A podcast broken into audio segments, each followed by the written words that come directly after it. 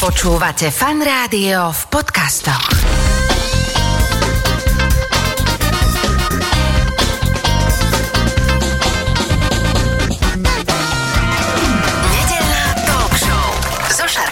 Počúvate fan rádio nedelnú talk show. V tejto chvíli už oproti mne sedí môj dnešný host v rámci dnešného rozprávania sa vo fan rádiu. Honza Vojáček, čiarka funkčný lekár. Ahoj, vitaj. Ahoj a zdravím všechny. Neviem, čiarka, čo si, lebo že funkčný lekár áno, ale zároveň si nielen taký propagátor, ale by som povedal až taký praktik e, funkčnej medicíny, čo je na tebe zvláštne, lebo propaguje to veľa ľudí, ale ty to teda praktizuješ. Poďme si aké pojmy ujasniť. Čo je funkčná medicína? Já jsem začal právě tou praxí, to si myslím, že je ta výhoda, když eh, projdeš si tím prožitkem a tou zkušeností a pak to můžeš předávat, tak jsem začal praktikovat eh, funkční medicínu. Jednoduše řečeno, lidé dneska eh, často trpí nějakou formou chronických potíží, chronických nemocí, civilizačních nemocí, představme si cukrovku, autoimunitu, alergii, spoustu tady těchto novodobých nemocí. A ten klasický přístup je, že se zaléčí lékem do konce života. A ten přístup funkční medicíny s celostním přístupem je, pojďme se podívat na ten životní příběh váš, toho konkrétního člověka a pojďme hledat v něm nějaké, nějaké faktory, vlivy, okolnosti, kontext, souvislosti, proč zrovna váš organismus se projevuje takovýmto způsobem. Ako ty si sa k tomu dostal? Lebo máš normálnu vyštudovanú medicínu, ty si normálne, že človek e, bieleho plášťa, ktorý z nejakého dôvodu, a ten, na ten sa pýtam, sa rozhodol, že predsa len teda zíde z tejto vyšlapanej cesty. Ono to může znít spirituálně nebo jakkoliv lidem. Existuje to hezké anglické slovo calling, že to volání. A pokud jsme dostatečně vnímaví, tak eh, ta naše vnitřní intuice, ten náš vnitřní hlásek nás dokáže krásně vést životem k naplnění a ke smyslu a k tomu, co je ten náš opravdový potenciál, kde se můžeme realizovat. A dokážeme zažívat přesné opaky, ty polarity. A já, když jsem studoval medicínu, tak eh, jsem necítil, že to se mnou jako naplno souzní. Ne, že bych ji chtěl hodnotit, že je špatná, ale nesouznělo to se mnou. Pořád jsem to tam jako rval, že teda, já to teda urvu, já to teda vystuduju, když jsem teda ten eh, syn toho lékaře a vnuk. To sa som sa chcel opýtať, že či e, si to robil kvôli tomu, že teda väčšinou to tak býva, že keď majú lekári deti, takže čak... Ano, tak to začalo, tak to běželo a přitom eh, jsem cítil, že to není úplně pro mě nebo ono. A stejně tak se to dělo po medicíně, kdy jsem radši zdrhnul ještě k fotbalu na pár let, abych jako se tomu vyhnul. Eh, Tenkrát jsem to takhle nevnímal, to byly všechno nějaké nevědomé automatické reakce. Kdy se jevilo, že je skvělé využít možnosti hrát profesionálně fotbal, tak jsem zdrhnul do fotbalu. Tam jsem vydržel nějakých pár let a vrátil jsem se tedy do té klasické medicíny, že teda to zase urvu. Ja, že tak uh, fotbal skončil, že no, a teraz kamaráde, už poď pekne tuto pracovať, hej. Přesně tak. A teraz to volání, začal jsem pracovat jako ortoped a znovu tam byl jako ten pocit, že to není ono. mm, A pak začneš jako ten pocit trošku vnímat a víc vnímat a víc a víc a víc a za- začne ti v tom nebýt dobře a nevíš, co s tím. A tak nějak eh, věřím na to, že eh, ta inteligence toho prostoru, toho vesmíru nás přece jenom navede a dá nám možnost teda se realizovat tak, jak potřebujeme. A to se mi přesně stalo. Dostal jsem takovou bláznivou nabídku z Prahy od kamaráda, mýho kamaráda, který a, vlastně měl takovou zvláštní kliniku, kde měli nějaký zvláštní přístroj, nějaký zvláštní přístup. Pro většinu mých kamarádů, kolegů, lékařů by to znělo absolutně úletově a přitom se mnou to bylo jako když, eh, když to prostě zapadne mm-hmm. absolutně a ty to, ty to ucítíš a v tobě exploduje prostě radost a příjemný pocit a víš, že to je tvoje. kým prejdeme k tomu vôbec, čo myslíme pod pojmom funkčná medicína, tak poďme na tú klasickú uh, alopatickú medicínu, lebo aj tá uh, funguje v istých prípadoch. Bez pochyby jsou to stavy akutního charakteru, když někdo dostane, a teď když vezmeme opravdu ty akutní akutní, což jsou nějaké stavy zranění, nehody, zlomeniny, tak tam je to úplně jednoznačný, kde ta medicína je fenomenální, zachrání život.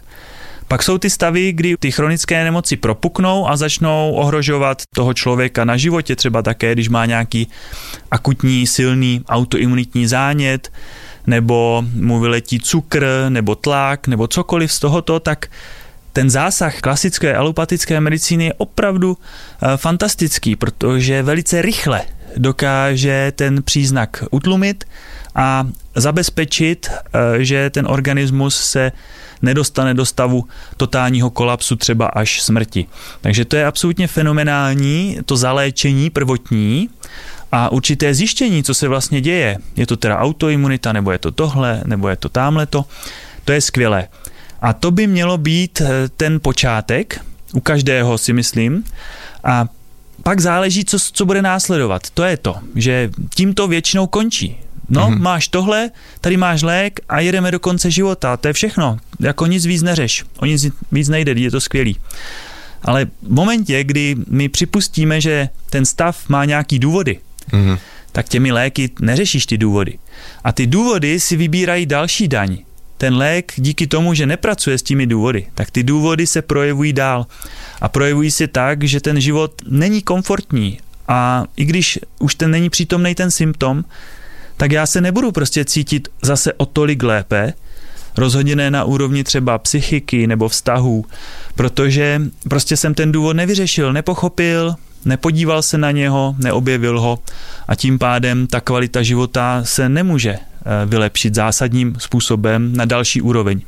Ešte je strana, že nestretol som veľa lekárov, ktorí riešia nejaké alternatívne smery dobre, to úplne dajme preč nejakých šarlatánov s nejakými, vieš, virgulemi, virgulemi a alobalom na hlave, ale teraz bavíme sa o, ľuďoch, ktorí sa venujú možno iným smerom ako klasickým, že by nejakým spôsobom nepodporili tú klasickú medicínu, že by povedali, že jasné, fajn, ale nejak opačne to celkom nefunguje, že, že málo teda lekárov, ktorí doštudujú medicínu a sú v tom odbore, sú otvorení povedať, že ešte, že tu ja končím, ako keby a skús ešte, lebo dobre, ja to neviem vyliečiť, alebo tento liek, to vie ti pomôcť e, voči bolesti alebo čosi, ale neviem to celkom týmto liekom vyliečiť, že nech sa páči, máš voľné pole možností, že to ako keby nezavrú tomu človeku, že brácho, toto je nevyliečiteľné, s týmto už budeš, že jak sa na toto pozeráš? Tak je to, když se na to podíváme na ten systém, jak funguje, tak je to očividné. Ono, vlastně ta extrémně náročná škola medicíny tobě začne budovat jakýsi status důležitosti. A ten status důležitosti toho, jak můžeme to nazvat, toho polobožství až božství, se v té medicíně eh, podporuje dál a dál. A tím ti roste ego, tím ti roste pocit vlastní důležitosti a vlastně se tak jako zavřeš do tohoto obalu a cokoliv by to mohlo ohrozit, tak eh, budeš a priori odmítat. Je to naprosto normální psychologický hmm. fenomén hmm. a proto velmi málo lidí to dokáže překročit, protože vem si, že bys celý život něco dělal, něčemu bys věřil nebo musel věřit, abys to vůbec mohl dělat. A teď někdo přijde a řekne, hele, ale promiň, jako to není všechno, jo, jako je potřeba jít dál a předat to dál, jo, jako třeba když i já budu lékař, i když celostní funkční medicíny, a budu cítit, že nejsem tím pravým pro toho člověka, nebo že už eh, jsme si předali to, co jsme si mohli předat, tak dostat eh, se do takové pozice, polohy vnitřní, že řeknu, jako děkuju, že jsme mohli spolu spolupracovat, ale já už vám dál nepomůžu, ale, a to je ono, ale, ale? mohl by vám pomoct můj kolega, nebo někdo, kdo se na to dívá ještě trochu jinak.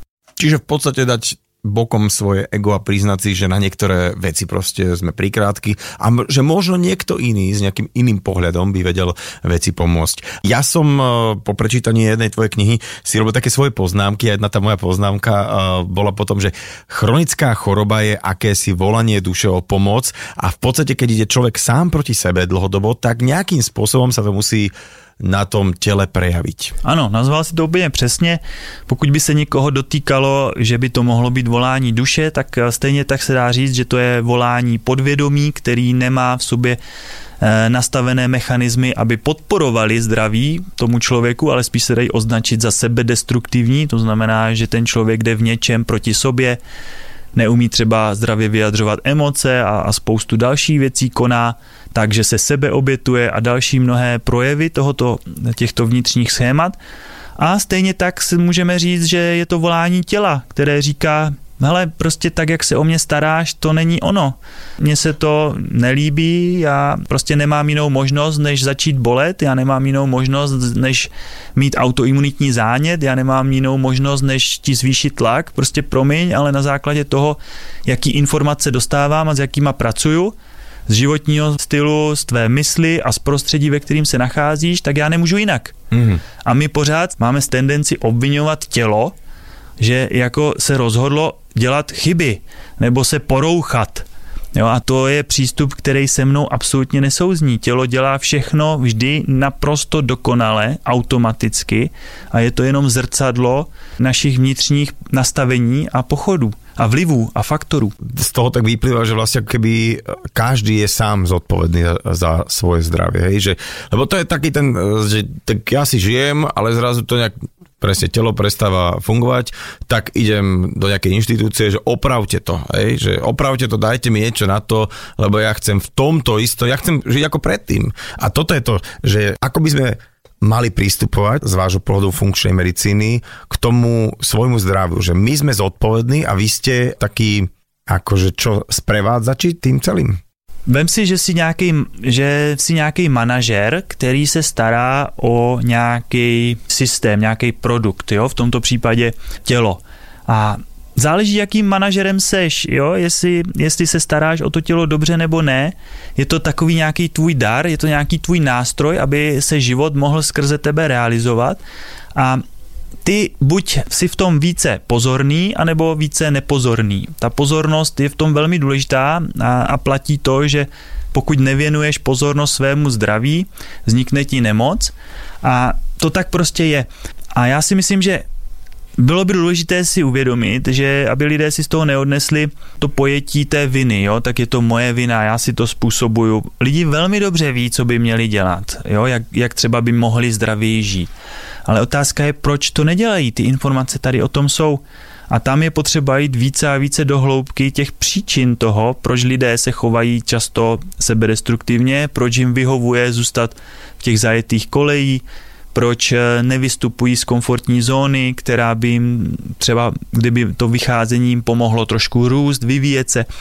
Proto to není tak snadné, jako, jako říct, žij zdravě a nestresuj se. Jo, to je taková ta klasická hláška, žij zdravie a nestresuj sa, to nikomu nepomôže. A nadviažem na to, že na nás vyskakuje z internetov a z časopisov a od hocikiaľ uh, veľa rôznych návodov, ako žiť zdravšie, ako sa máme hýbať, ako menej cholesterolu, menej mesa, viacej brokolice a tak. A ľudia to aj začnú robiť a stále to nejakým spôsobom nefunguje a nevieme to nejakým spôsobom rozklúčovať. Čo sa deje, prečo to nefunguje? Ten důvod z mého pohledu je ten, že lidé nerozumí těm principům na pozadí. Oni vlastně řekne se, jeste zdravě. A když se zeptám teď tady na ulici deseti lidí, co to bude znamenat, tak někdo mi řekne, no to znamená jíst ovoce a zeleninu a nejíst maso. Druhý mi řekne, to znamená jíst jenom maso. Třetí mi řekne něco, to znamená nejíst lepek a mléčné výrobky. Čtvrtý mi řekne, musíš jíst mléčné výrobky, protože tam je vápník. To znamená, lidé pořád eh, hledají různé návody, ale nechápou ty principy. A naším úkolem je lidem zprostředkovat ty principy, aby pochopili, co vlastně je na pozadí tomu, co se dá nazvat zdravý životní styl, zdravá strava. Co znamená uspůsobit si to svoje životní prostředí tak, třeba doma, aby mi hrálo pro zdraví. Ale to je jenom jedna oblast, pak je druhá ta obrovská oblast a to je vlastně naše, naše psyché, to, jak fungujeme sami se sebou, jakým způsobem konáme, jakým způsobem reagujeme, jestli žijeme smysluplně, jakou kvalitu naše vztahy mají. A to a důležitá hláška z toho je, že většina lidí se orientuje ven. To znamená, hledá to, jak zvenku ovlivnit svoje zdraví, jakou lepší stravou, jakým lepším, já nevím, doplňkem stravy nebo lékem nebo návodem, ale je potřeba z mého pohledu ke zdraví vede cesta skrze zkoumání, kdo vlastně jsem, kým jsem se stal, jak to tady vlastně celý funguje, jaký jsou ty principy. A to je mým hlubokým záměrem a proto píšu tyto knihy, aby lidé pochopili ty principy. Poďme na tie princípy, uh, ale ešte predtým, poďme na tú nemoc. Takže hovorí, že nemoc uh, je, uh, nie je zlá vec, že je to správa, ktorá v istej chvíli nám môže povedať, že rob veci trošku inak, a uh, ja tu nebudem, ja, ja odídem, len proste, že ja som tu na to, aby som ťa možno vyplašila. A niekedy tá nemoc už je taká veľká, že ja už som ti zo pár správ posielalo ako telo, len si si ich nečítal, takže už som tu taká trošku väčšia nemoc. Ono se mi to může dobře hovořit a lidé, kteří jsou nemocní, tak si můžou říkat, co to tam, co to tam říká. Je to takové to pořekadlo hladý eh, nasycenému nevěří. A já bych chtěl, aby lidé, aby to vzali jako nabídku, že chápu jejich strachy, chápu jejich utrpení, jejich bolest, kterou prožívají v průběhu nemoci a proto si nechci hrát na chytráka, že, že každý by to měl uchopit jako, že to o nic se, ne, nic se nic neděje, to je jenom zpráva, to je jenom informace. Ale je to pro lidi nabídka, že můžou se posunout, že každá krize je možnost se transformovat, ono tady padlo mnoho slov, informace, kvantové pojetí, transformace teď, co může znít pro spoustu lidí tak jako ezotericky, ale já myslím, že už žijeme v době, kdy eh, se shodneme na tom, že, že, ty, že spousta těch věcí je jinak, že my se vyvíjíme nějakým způsobem k té nějaké jinakosti pojetí a proto i ta nemoc si zaslouží z mého pohledu jinaký přístup. A ten právě jde k těm důležitým otázkám, kam mě to navádí, co je jinak s tou nemocí než bez nemoci. A když se lidé budou ochotní podívat na to, že to není jenom to zlé, co to nese, strach, jestli přežiju, bolest, kterou mám, léky, který musím brát, ale to, co se vlastně změnilo od té doby, kdy se jim ten stav začal dít. A když začnou zkoumat tu jinakost, když naraz zjistí, já už vlastně neřeším každou ptákovinu, já vlastně si třeba udělám nějakou radost nebo si zprostředkuju něco, co jsem dřív odkládal, tak eh, zjistí, že prochází nějakým vývojem a že z mého pohledu by si zasloužilo to, ten proces, ještě víc vědomý a pozorný přístup, ještě to podpořit ten proces vývoje k té jinakosti. Čiže v podstate neutápať sa v tej chorobe a pýtať sa, klásiť tie otázky, že prečo práve ja, prečo sa toto mne stalo, ale naopak pozrieť sa z diálky a opýtať sa možno sám seba, že kam ma táto choroba posúva, alebo že čo mi toto vlastne celé chce povedať môjmu telu, môjmu, môjmu životu. Keby si to tak, ja neviem, či sa to dá zo všeobecniť, ale uh, ktoré veci sa tak opakujú, s čím ľudia chodia za vami, že sú až také, že pomaly cez kopírák? Kdybych to vzal úplně z nějakého vyššího pohledu, tak uh, opravdu je to jakási práce e, se svým myšlením, postoji, přesvědčením a emocemi. Protože e, naprostá většina lidí přichází a začnou mluvit a já je poslouchám. To je, to je ten hlavní nástroj můj, uši. A k tomu pak mám ten mozek a srdce a další věci, které mi v tom pomáhají se v tom orientovat. A já u lidí slyším, že e, mluví z nich to, co se dá nazvat role oběti. Role oběti versus to, co nazýváme tvůrcovství.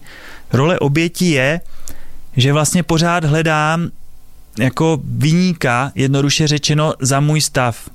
Od toho, že já, se, já jsem teda úplně špatný, jo, já to dělám všechno blbě, až po to, že můj partner, ten mi ubližuje, nebo můj šéf, nebo, nebo vláda, nebo energetická krize, nebo válka, nebo covid. Prostě pořád hledáme toho vyníka venku a my ho nemáme chtít hledat ani vevnitř. My máme se úplně oprostit od toho, hledat jakýkoliv vyníka a jenom se podívat na to, jakým způsobem využívám ten svůj životní potenciál, tu svoji životní energii, jakou, jakým způsobem skrze svoji pozornost či nepozornost uh, operuji, nakládám mm-hmm. se svojí životní energií. To je úplne krásne, že toto keď by sme si mali zapamätať z tohto rozhovoru, tak by to bolo úplne super, že v podstate je to, je to celé o tej pozornosti, že koľko čoho venujem. A ono to tak je, že, že co zase to sklizíš a nedá sa tomu nejako ako vyhnúť tejto rovnici, že v podstate keď naozaj človek nevenuje pozornosť istým veciam, tak niekde sa mu to spätne vráti. Ty si teraz spomínal opäť takú tému, alebo že emócie, opäť možno taká široká téma, lebo hovorí sa, že to je v podstate až hardware, že s tým sa narodíme a s tým proste nemáme čo robiť a tie emócie prejavujeme od prvej sekundy. A deti to dávajú úplne, že straight forward, vie, že proste oni nejak to neriešia jednoducho. Ale potom začneme tým deťom hovoriť, že ale nemôžeš sa báť, preto také pavúka, veď sa neboj. Alebo že čo plačeš, prosím ťa, vieš, a, a ideš tak a že nazývaš isté e, emócie špatne a vlastne tento vzore si človek preberie a vlastne až do dospelosti, ako keby potláča uh, veľa vecí, lebo ja sa teraz nemôžem hnevať na svoju sestru, veď je to moja sestra, veď to tak není. Ja nemôžem teraz byť smutný, lebo však som veľký a tak. A toto, celé to nemenežovanie s tými emóciami je, je asi tiež obrovský zdroj uh, takých potom sekundárnych problémov, lebo zase o, ten tlak, tlakový hrniec a plus do toho tam ten strach, to je asi taká tá veľká misa. Uh, stretávaš sa s tým, že uh, my ako keby generácia nevieme handlovať a nejak správne uh, smerovať emócie? Je to jedno z největších témat a za mě jeden z největších zdrojů nemocí jsou emoce, taky to tam je hezky obsaženo v tom uh, slově nemoc, emoce, nemoce, emoce.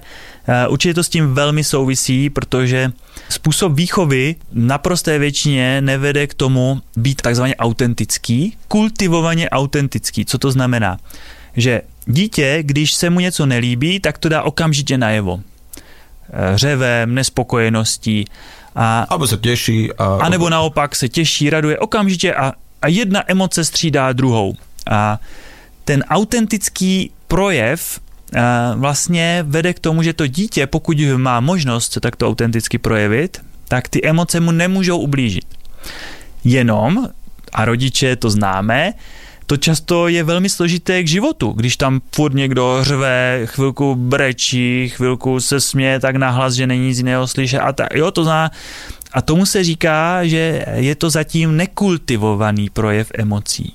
To celé téma je téma emoční inteligence, kdy to dítě má v ideálním případě si odnést, že jeho emoce jsou v pořádku, jeho pocity jsou v pořádku, a že se učí je kultivovaně vyjádřit. Takže vlastne to stojí na nás, na rodičoch, aby sme dieťaťu vysvetli, naučili ho to, že má sa právo hnevať, byť smutné, ale aj šťastné a to dieťa to potom nejak vie uchopiť a vyjadrovať e, to spôsobom, ktorý ako si povedal, je kultivovaný, že nie vyhrotený, spoločensky akceptovateľný, v každom prípade netlmiť tie emócie, ale dávať im priestor, lebo ak sa niečo tlmí, hromadí, potom to samozrejme niekde musí vybuchnúť vedľa a to, to nechceme. Načali sme takú veľkú tému emócií, tak poďme na to. Prečo je dôležité vyjadrovať naše emócie? Daj mi nejaký príklad. Kdyby si se hněval a měl proto dobrý důvod na tvoji sestru, tak ty ten hněv musíš vyjádřit. Protože v momentě, kdy ho nevyjádříš, tak okamžitě ta rozbuška exploduje uvnitř. Protože emoce má opravdu biologický charakter, to znamená, vytvoří se molekuly emocí v tvým emočním mozku, nazývají se neuropeptidy. Ty neuropeptidy tě nutí k akci. Emoce uvádějí věci do pohybu. To je zase z toho anglického motion. emotion. A ty, když neuvedeš to do pohybu, no tak si ublížíš. Jenomže ty můžeš skrze svoji emoční inteligenci se naučit je vyjadřovat kultivovaně. Čili, když se budeš hněvat na svoji sestru... Nemusím mít rozbit televizor přesně, kladivom. Důraznější slovem, pořád s tou láskou, že ji miluješ, jí řekneš, tak toto, to se mi opravdu nelíbí, to ve mně vyvolává pocit hněvu, jsem naštvaný. Opravdu jako na základě tohoto jsem naštvaný.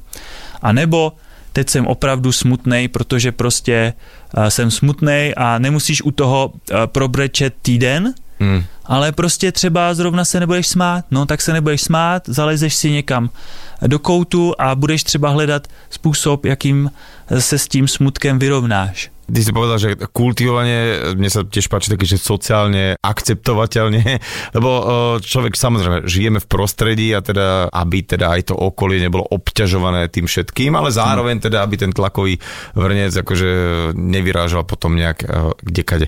Honzo, vieš čo, ja som sa teraz pozrel na hodiny v štúdiu a opäť e, taká tá chvíľa, ktorá sa mi stáva s niektorými hostiami, že my sme vlastne iba začali, sme sa len zohriali a tých tém je toľko nekonečno, ale e, v každom prípade ďakujem ti veľmi pekne za tvoj čas, teším sa na tvoju tretiu knihu a teším sa aj z toho, že e, pozornosť ľudí sa obracia práve k možnostiam a že ľudia si hľadajú možnosti, že sú otvorení a asi to aj ty tak vnímaš a to všetci vnímame, že v tomto smere ako keby sa blízka na lepšie časy. Za mě určitě a já to cítím z lidí a jsme moc rádi tady i na Slovensku to zavnímali, že ta touha po tom porozumění je obrovská a rád bych lidem eh, předal, aby, aby byli trpěliví, aby byli zvídaví, aby v sobě hledali odvahu, aby se spojovali, aby se nebáli otevírat témata, která třeba nejsou úplně populární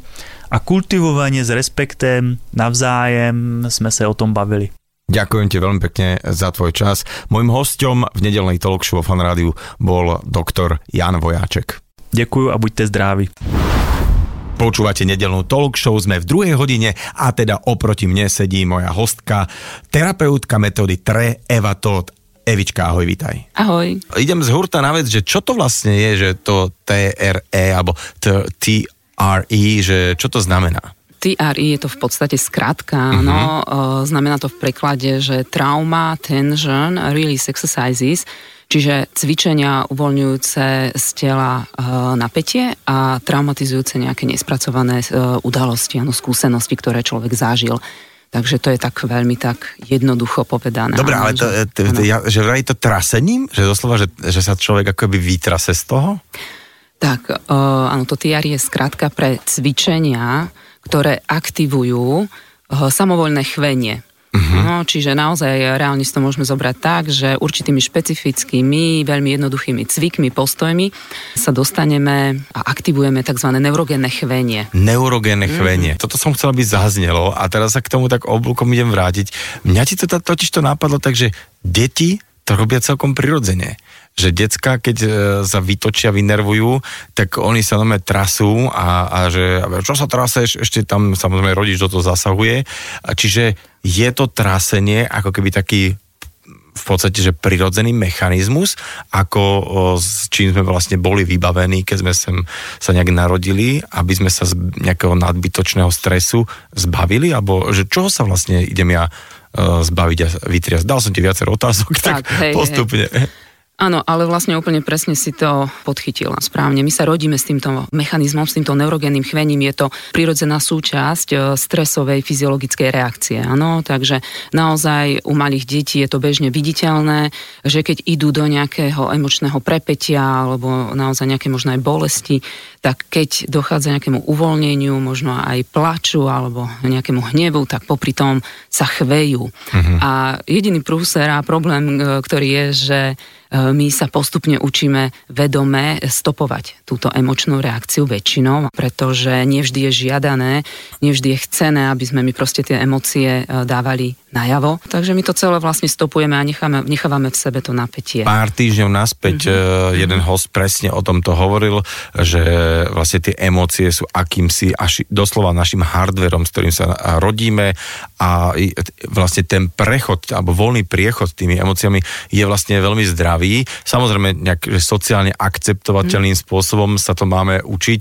do ďalšieho života, ale mhm. keďže sme od úplného útleho veku, že čo plačeš, neplač, okamžite sa ukludní a prosím, chlapci neplačú a tieto vecičky, ktoré počúvame a dostaneme sa do nejakého modelu, že vedome to teda potlačame a jeden teda hovoríš z mechanizmov, ako s tými emóciami von uh, je prirodzený, že vytrias to, hej? Áno, áno, presne tak, tento trás. Ono v podstate ide to z takej tej živočišnej ríše, áno, že je to úplne, môžeme povedať, že prirodzené aj u zvierat, že keď napríklad sa dostanú do nejakého možno stresu, oni tiež vedia uh, stopnúť, ako paralizovať sa trošku nejakým spôsobom, čiže tiež stopnú tú reakciu, ale keď sú v bezpečnom prostredí, tak sa postupne vychvejú, áno, takže my naozaj toto tiež vieme, že keď napríklad nemôžeme si dovoliť nejakú tú reakciu, vedome vieme ju zastaviť, potom je ale však veľmi dobré a zdravé, keď e, človek vie, že nejakú reakciu stopol, áno, napríklad v práci, že som proste nemohol. Vytočil sa, ma niekto. Tak, tak presne, tak potom je veľmi dobré, že prídem domov, ok, venujem si A tých... v bezpečnom mm-hmm, prostredí. Presne, v bezpečnom prostredí, 15-20 minút, ľahnem na podložku,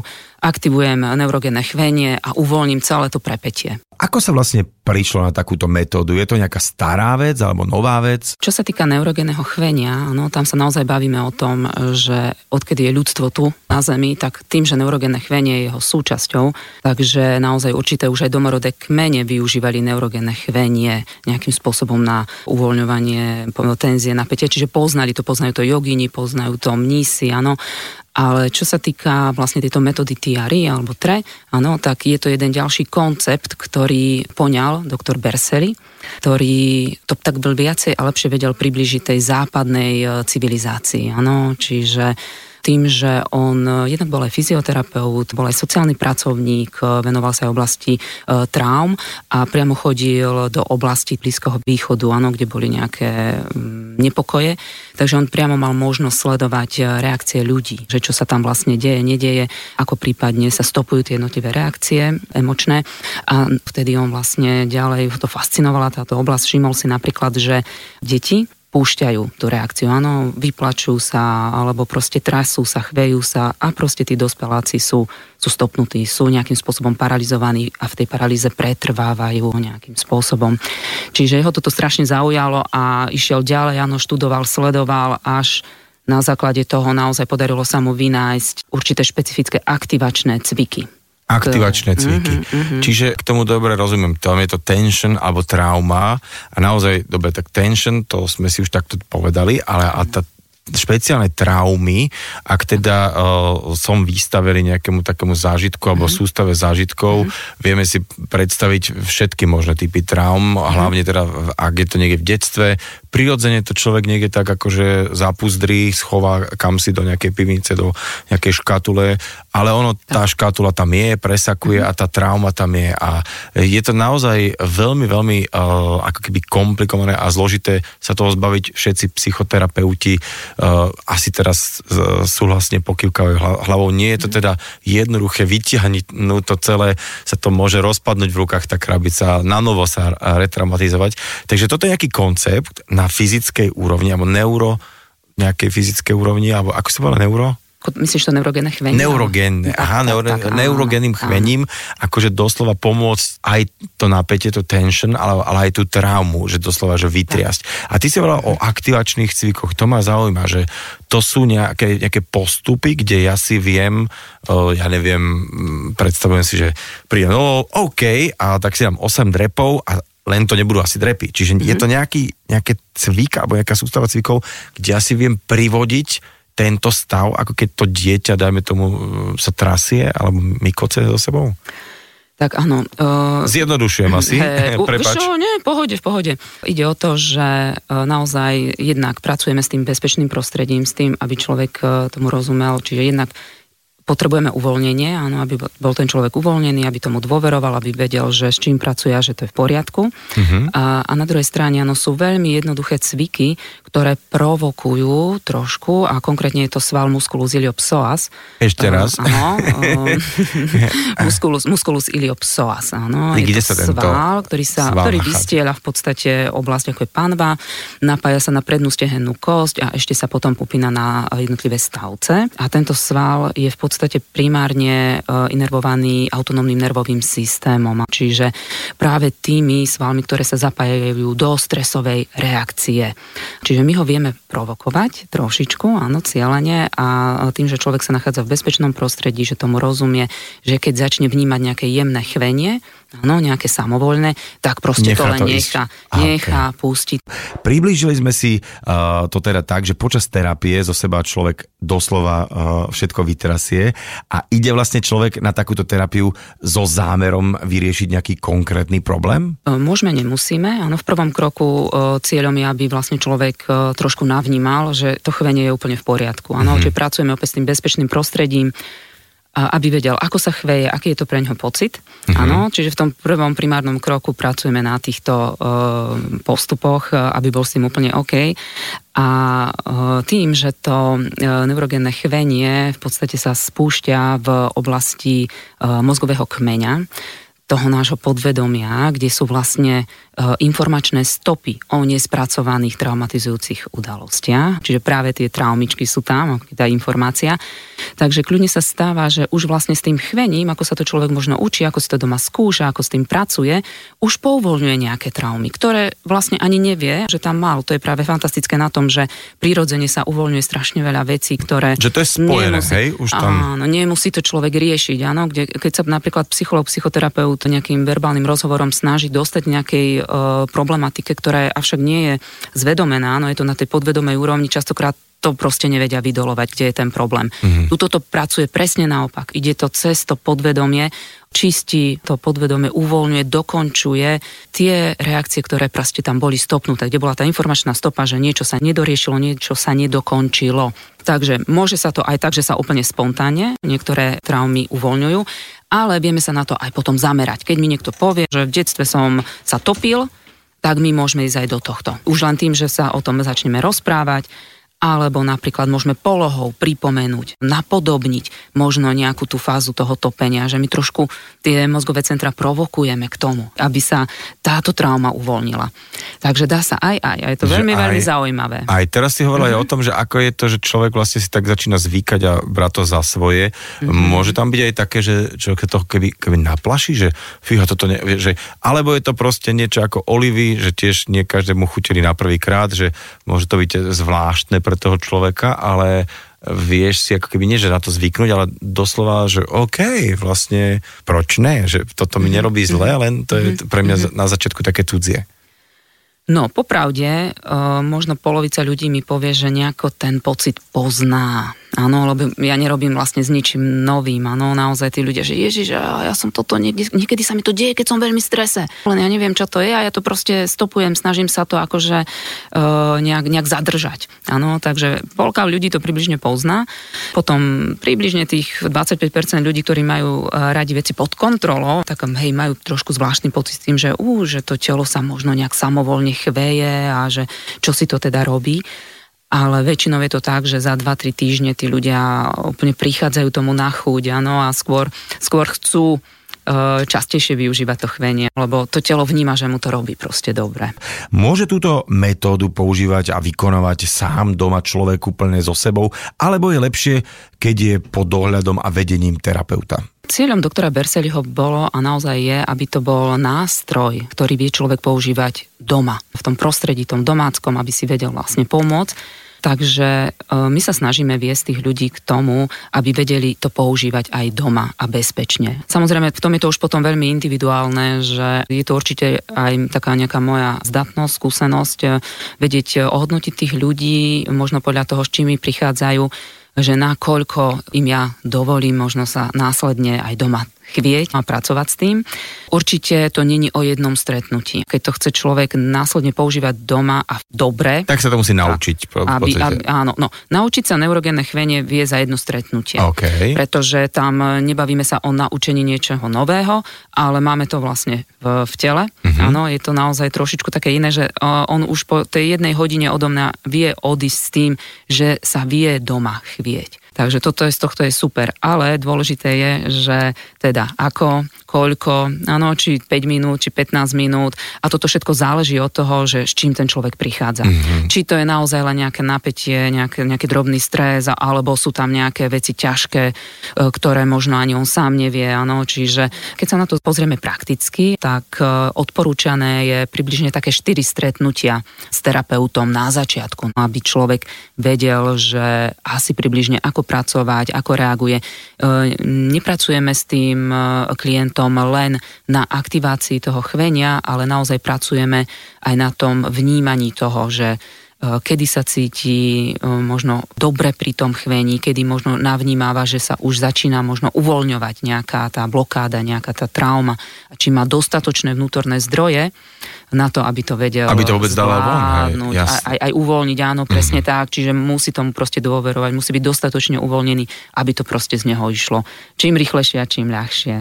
A teda vieš, čo mi asi napadá, že pre koho áno, pre koho nie. Takže aké sú indikácie a kontraindikácie, respektíve pekne po slovensky, že pre koho to je a pre koho to nie je? Je to pre každého. Úplne naozaj. E, táto metóda je pre každého, pretože je to náš mechanizmus. Je to náš prírodzený mechanizmus. Takže môže sa chvieť každý. Znova pripomínam len to isté. Rozdiel je proste len to, že nakoľko človek bol možno v priebehu toho svojho života traumatizovaný, áno, nakoľko potlačal možno nejaké tie svoje, um, alebo má nejaký vnútorný konflikt, áno, alebo nejaké tie emócie, čiže nakoľko sa zamotal v tom celom tomto systéme.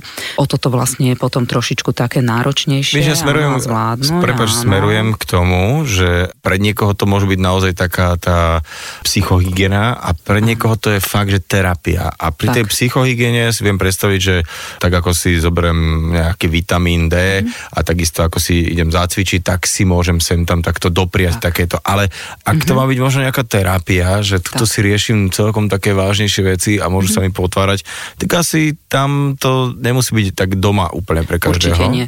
Určite nie. Tam potom samozrejme hodnotíme to, že jednak ak má e, človek lieky na duševné zdravie, áno, to je hneď prvá tá indikácia, že to nemôže ten človek robiť sám doma, no, že musí tam byť proste nejaká kontrola, pretože tie lieky určitým spôsobom modifikujú odpoveď a môžu modifikovať odpoveď tela.